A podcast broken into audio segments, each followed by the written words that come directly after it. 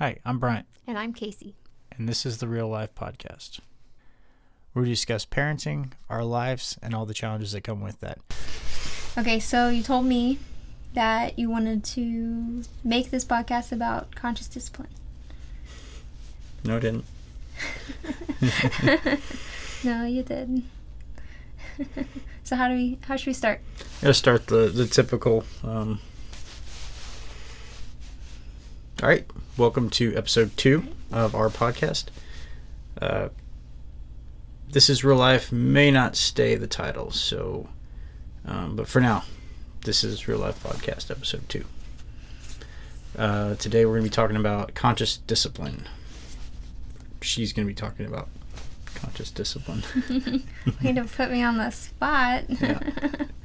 I'll interject occasionally. Okay. So, conscious discipline. Something that I had never heard of until I started working at Child Care Associates, which is a government-funded, was a government-funded preschool at the time. I think they have a new company now, but either way, it's the Head Start program. And they basically have this style of discipline that they use, like a sort of guideline. And nobody followed it, but I was fresh meat coming in, so I had to do the trainings, which were really long. Like they would be almost about a full 8-hour day, and you would go 2 sessions for part 1 and then 2 sessions for part 2. So it was a lot of information to take in at once, but sitting in those presentations, you were just like, everything was making sense about development and how you interact with kids and how important it is. So a lot of it stuck in my head and actually changed who I was, which you noticed a lot of those changes. That changed the way I communicate and things like that. Yeah. So anyways, basically we were supposed to apply what we were learning in a teaching environment. So that's basically that's what our job was to do.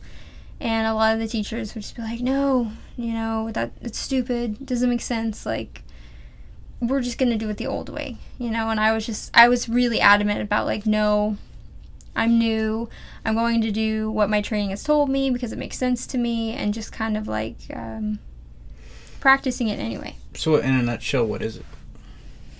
It is assertive communication, problem solving. It is essentially, I guess, like balance. I mean, that's the application of it is. But understand, it's like the whole picture to understand it is, it's a model of the brain, and the 3 parts, basically the 3, she breaks it into 3 sections, which is your brain stem, and your limbic system, and then your prefrontal cortex. And so a lot of the times when you're working with kids or around kids, a lot of the time they're going to be in their brain stem, which is their fight or flight survival. They're going to be doing impulsive things and looking for, basically it's a cry for help, like a need to feel safe, a need for a boundary to be set. And then the limbic system is more like in the middle of your brain, and it represents more like your emotional state and like your verbal attacks and things like that, like if someone's yelling at you or something, like they're wanting connection. It's like that form of aggression. It's like speaking out and lashing out. And then the prefrontal cortex is the state of the brain that basically the person who is guiding the child needs to stay in at all times in order to be a good model for that kid. And that's basically by staying in that state and understanding what state of mind they're in and kind of taking charge will eventually teach them self-control and problem solving, rather than staying in those lower states of consciousness. It's basically to make you aware of things, to make you more self-aware and more conscious, is basically what the entire thing entails. So it's like the practical application of that. Mm-hmm. Yeah. And there's a website called consciousdiscipline.com, and you can go on, and there are posters that can help you understand it better, and there are like just different descriptions of each thing that I was talking about. Like, it breaks the brain down into sections and helps you better understand them. So how would you say we use it as parents, like with what we're doing? We use it kind of in the ways I was saying, like whenever he is in a lower state of mind, we take control without doing things that are damaging or hurtful. Like, we don't yell at him, we don't hit him. Right.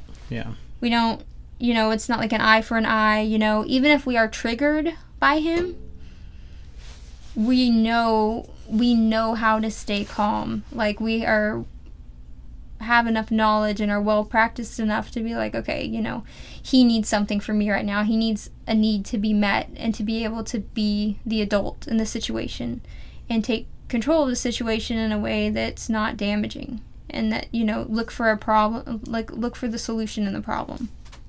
It's like the redirection in a sense.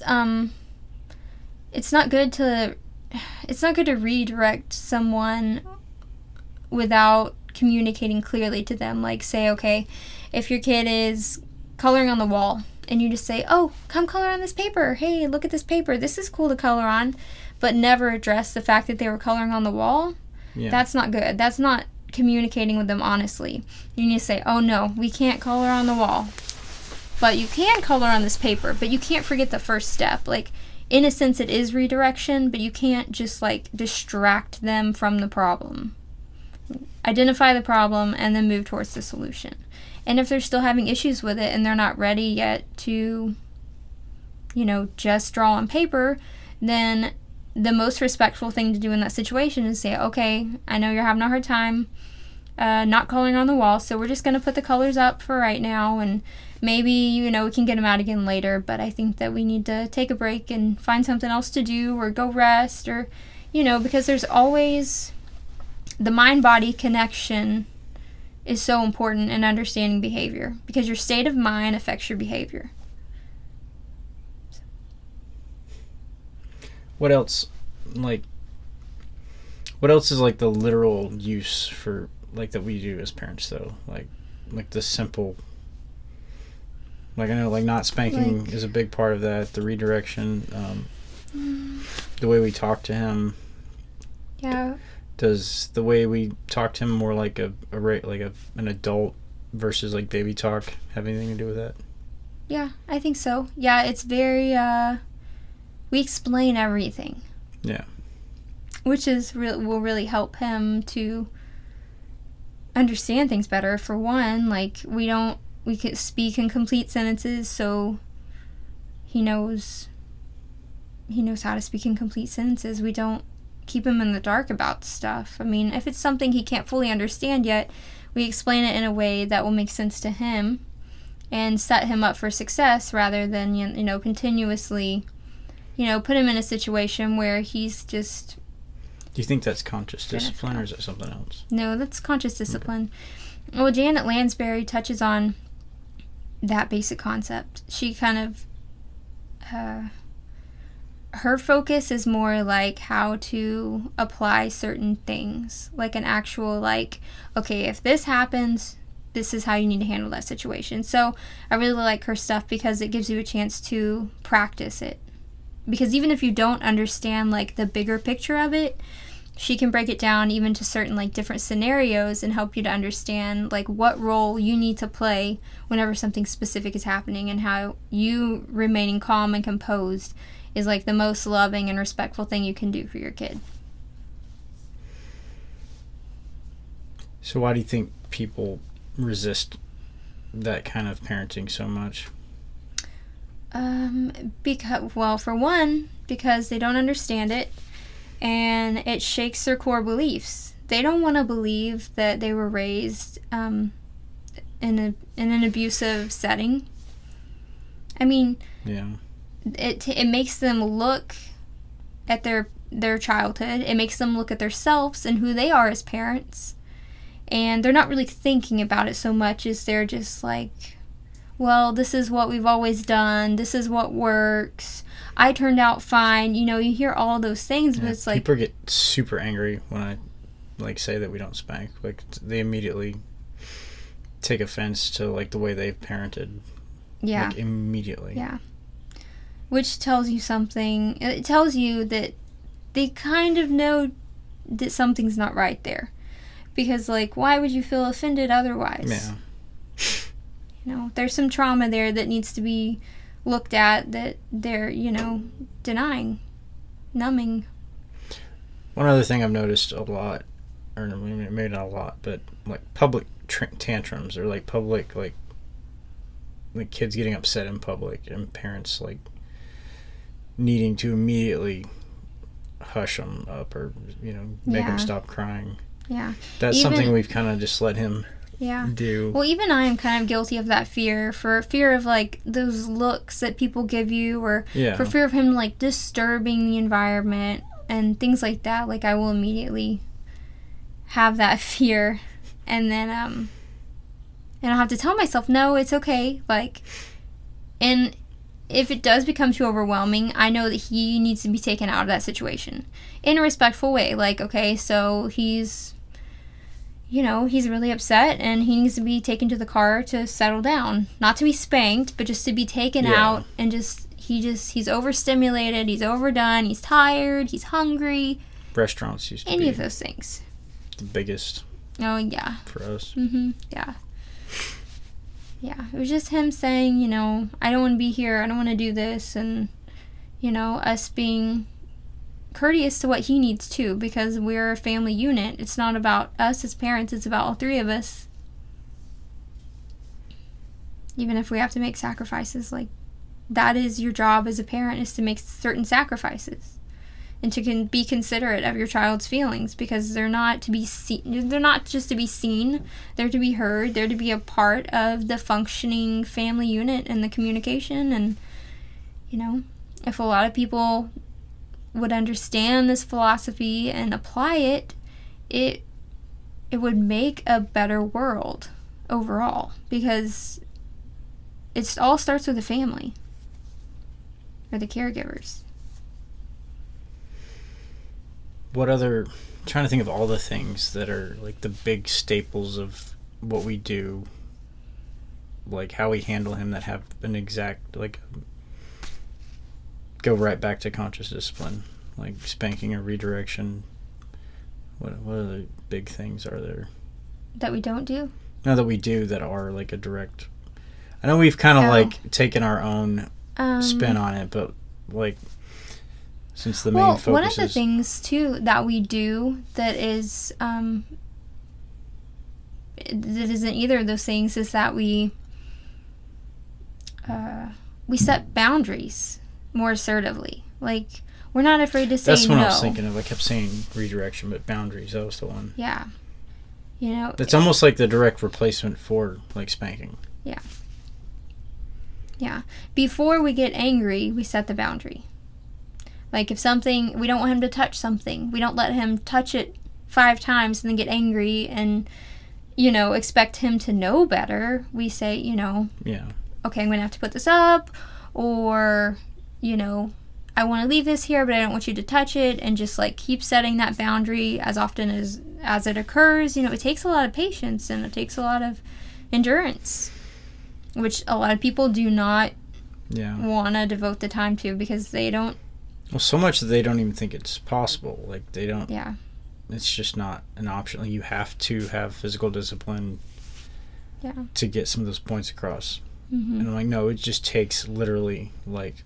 all day long sometimes, or for weeks or months, the same thing before they... But they eventually always figures it out, and for the most part. Yeah, he's still so young. Yeah, he's still so young that he is...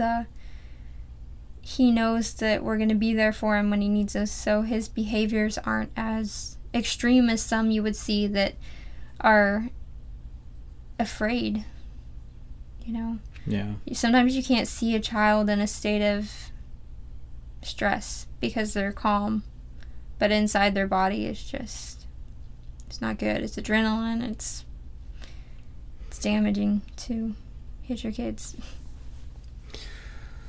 Yeah, I don't. It doesn't teach them anything, ultimately. Well, yeah, nothing real. I mean, they, like I said, there's obviously a result, and that's why people, I think, keep mm-hmm. doing it. But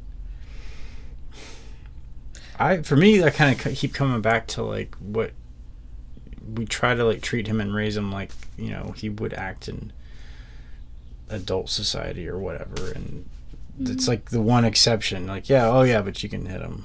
It's like, yeah. You can't. I mean, that's why kids. To me, it's like this, an analogy. I like analogies. It's like, okay, so your car's making a weird noise. It's buzzing or something, or something's wrong with it. And you're just like, oh, that's annoying. I don't want that problem. So you hit your car a few times, and then boom, it stops buzzing, and you're just like, oh, I fixed it. But did you really fix it? Did you ever even figure out what the problem was? And can you see the internal damage? No. Sometimes that works. except you're dealing with a very sensitive, fragile human. No, you definitely damage children permanently on some level, some worse than others, by doing that. I just... Yeah. I mean, the adult society analogy is like just an observation about... you know, how ridiculous it is, but there's definitely more to it than, oh, well, you can't hit people at work when you're angry with them, or they do something you don't like. Like, yeah, that's funny to, like, compare it to that, but yeah, like, what... Especially parents that use it somewhat frequently, and even in a, you know, in a manner that wouldn't be considered abuse, just they spank for, you know, every little thing. Yeah. I don't know. Another thing that we really, really focus on that I just thought of is talking about emotions. Yeah. So that he doesn't have to be afraid of them. Helping him to identify them when he's feeling them, helping him to identify what other people are feeling, and to just put a name to it, like, oh, he's angry, or he's upset, or... you know, he's frustrated because of this. Yeah, I don't know how many times we've talked about something, and immediately once we talk about it, he the tension goes away, like he's calm. Yeah. Yeah, if I can feel that he's getting anxious, and I'm just like, oh, you seem kind of anxious. Is something bothering you? He knows that, like, he knows how to open up about it, and he knows how to say, okay, I'm anxious, and I just need to talk about it. I'm teaching him to talk about his anxiety, and so it's making it dissipate, because sometimes you just need to be acknowledged, yeah, and heard. Especially little kids that are just now, like, navigating through this world and figuring all of this out. And as parents, if we don't know how to do that, how can we teach our kids? That's why I am so grateful to have these ladies that are just, like, spreading this message despite all of the backlash, and which helping ladies? People. Janet Lansbury. Mm-hmm. The Marie Montessori, I think, is like one of her biggest influences too. She does the Montessori schools. Yeah. Mm-hmm. Is that like a nationwide thing? I think so. Yeah. Hmm. Yeah. But, and also, like, there are the basic guidelines, but there's not really any one-step model, like, how you want to help your kids to handle their emotions. Like, it's all going to look different. It's just the basic model is the same. It's all about communication, being open, and being just... not harsh about things, just being straightforward, and, you know, empathizing.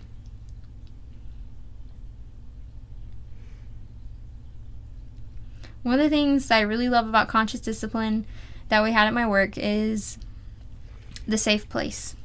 Yeah, I was thinking about that just a second ago. Mm-hmm. We don't really do that per se. We're kind of like the safe place for him right now, but as he gets older, he will kind of like shift to his own sort of self-soothing. Mm-hmm. And so the safe place is basically like a little area you set up where he can go and basically confront his emotions and his feelings. And it can have a beanbag with books, with like kids with different emotions in them. It can be any kind of book. It doesn't have to just be that. Or a drum and a tambourine. Yeah, a drum and a tambourine, like letting them know if you're angry, it's not okay to hit people, but you can hit things, you can hit drums, you can take your frustration out into a creative outlet, music, which is a lot of what we do, writing and music. And teach them that at a young age, and the more that you just basically catch it every time, just every time you catch it, you're wiring their brain to say, okay, when I feel this, hit the drum. When I feel this, hit the drum, hit the drum, hit the drum. And it's going to take a while. It's going to take persistence, and it's going to take patience, and you might not get it every time. But the goal is to get it like 80% of the time, or just, the majority of the time. You're not going to be perfect 100% of the time. That's one of the things that, like, the hardest thing for me is that sometimes I do get impatient, and I'm not following that model, I feel guilty. But it's also being able to mess up and then communicate with your child, I shouldn't have done that. I was upset and I acted out and it was not okay.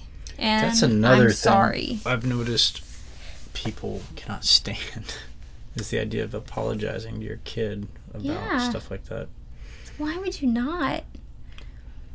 I don't know how they feel. I guess they think it's you show weakness or that you can bend or I don't know what. Yeah. But not to apologize for things that don't need to be apologized for. Yeah. But if you make a mistake, and it was a mistake. I think a lot of people don't admit they make mistakes. Like that's a hard one. Even, especially if you try to confront them about something, and some people will never admit they made the mistake, and then some people eventually be like, okay, I did make a mistake and apologize or whatever, but I think it's important to model that to your kids so that they know it's okay to make mistakes and not be perfect, and how to repair damage in a relationship, because that is a relationship. You're going to hurt the people that you're around, but if you can't apologize for it and learn from your behaviors to try to like keep them from happening repeatedly, then your relationships are going to fail. Yeah. Which we've had to learn that, We've learned all of this together and are passing it on to him. Yeah, he's 2.5, and so far, like, all the things we've been doing just seem to work. They just takes more time, but we can communicate with him.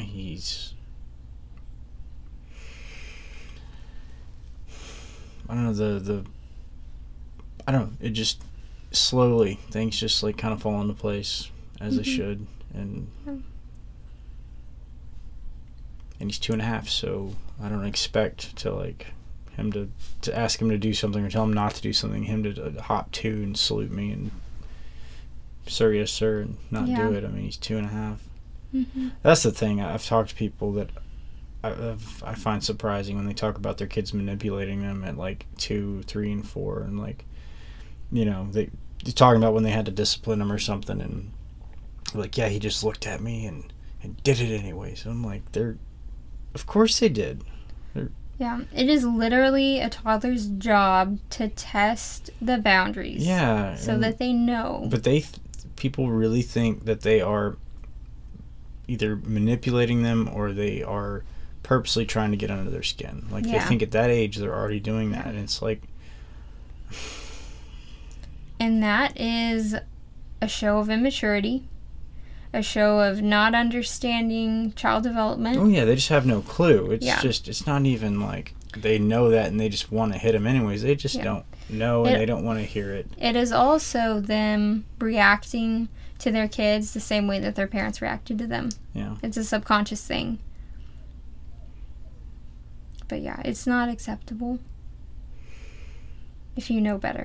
It's not, I mean, it's not even if you don't know better. But trying to get people to think about it a little bit differently. Like, yeah. Like I try to pose a question to them about, you know, about them manipulating them or like they know. And I'm like, you know, I was like, they don't. Like, they're trying to get your attention. Like, that is what, like, when they do that, like, it's a game to them. Like, they don't know they're about to get in, like, serious trouble. Like, yeah. They, you know, they laugh at you because it's... A lot of the time... It's fun. No, well, not that even. Sometimes it's fun. Sometimes it's playfulness, but sometimes it's nervousness. Being afraid of how you're going to react, you know, because they need you to be calm and assertive in that situation. And if you're getting angry over them not having self-control... Which they don't. There's nothing they can do about it because they're already in a state of, you know, like I said, their lower brain, their brainstem or their limbic system. And if you're in a state, the same state as they're in, that is where all the damage is created. Yeah, it's so funny. What was that guy at work the other day saying? Oh, parenting from a book or something. He was just, you know, joking about me, and just basically reading up on how to be a parent. And that's where all this crap I talk about comes from. Oh wow, really? Just like, I was like, yeah, maybe somewhat. I mean, I don't read the books. You read the books, but yeah. It's like, what's wrong with wanting to know things and learning about that? Like, you know, his point was that, you know, sometimes your instinct as a parent is better than trying to read up on all this stuff. And maybe, you know, depending on who you are, because I think we still mix what feels right versus what, you know, you've learned. Yeah. But it's all about your personal boundaries, too. So that is not going to look the same as somebody else's personal boundaries. It's just such a wall with people. Yeah, it is. It's really frustrating to not be able to find people that understand basically what, you know, the principles and the philosophy of what we're doing. You know, a lot of people think that we let him do whatever he wants, and it's just far from that. Yeah, that's the biggest I get, is that we let him do whatever he wants, and then there is no discipline. Like it kind of goes hand in hand, but like we let him run wild, but when he does do something bad, we don't do anything about it. Because we don't spank, and which is actually neglect, right? But which we're is not like doing that at all. Kind of what my parents did.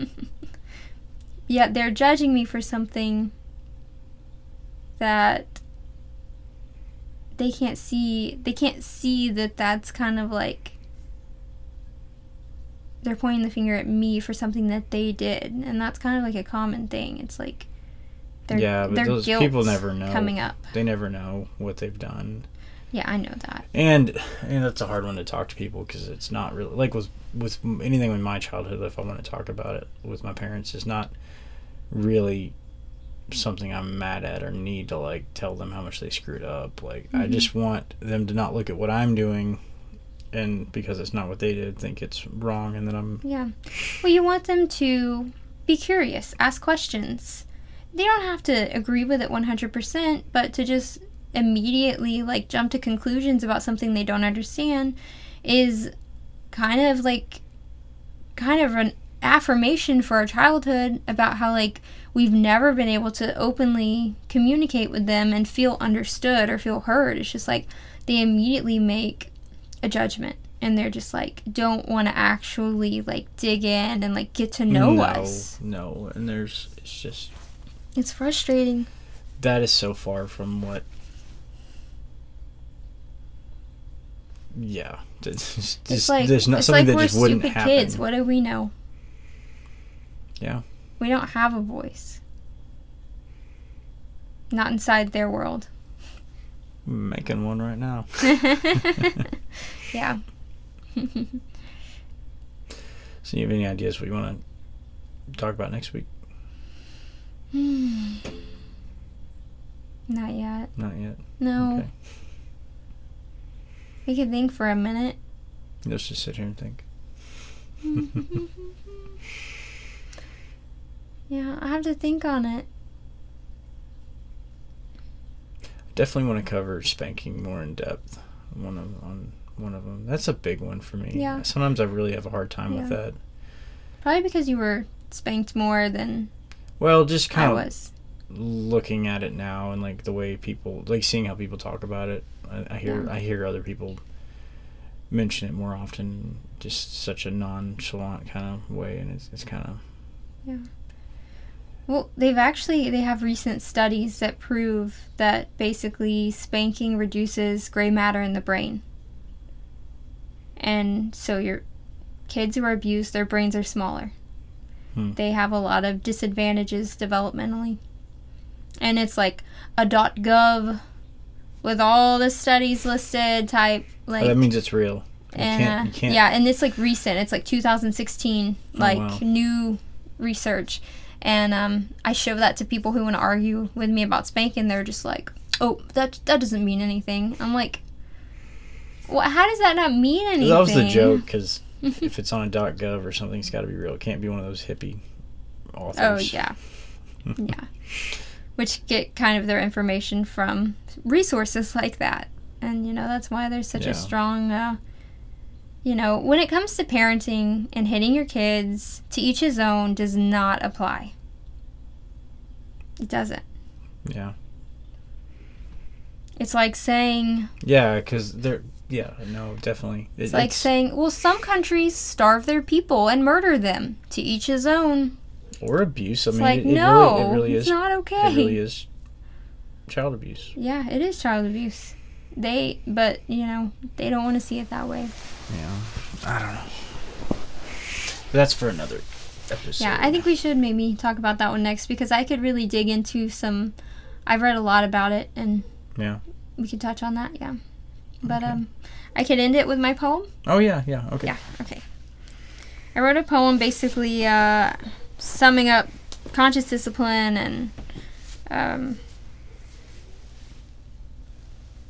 parenting. Anyways. Our other camera died. Oh, well. Has to do with what we've been talking about. We lost our cameras. Oh, no.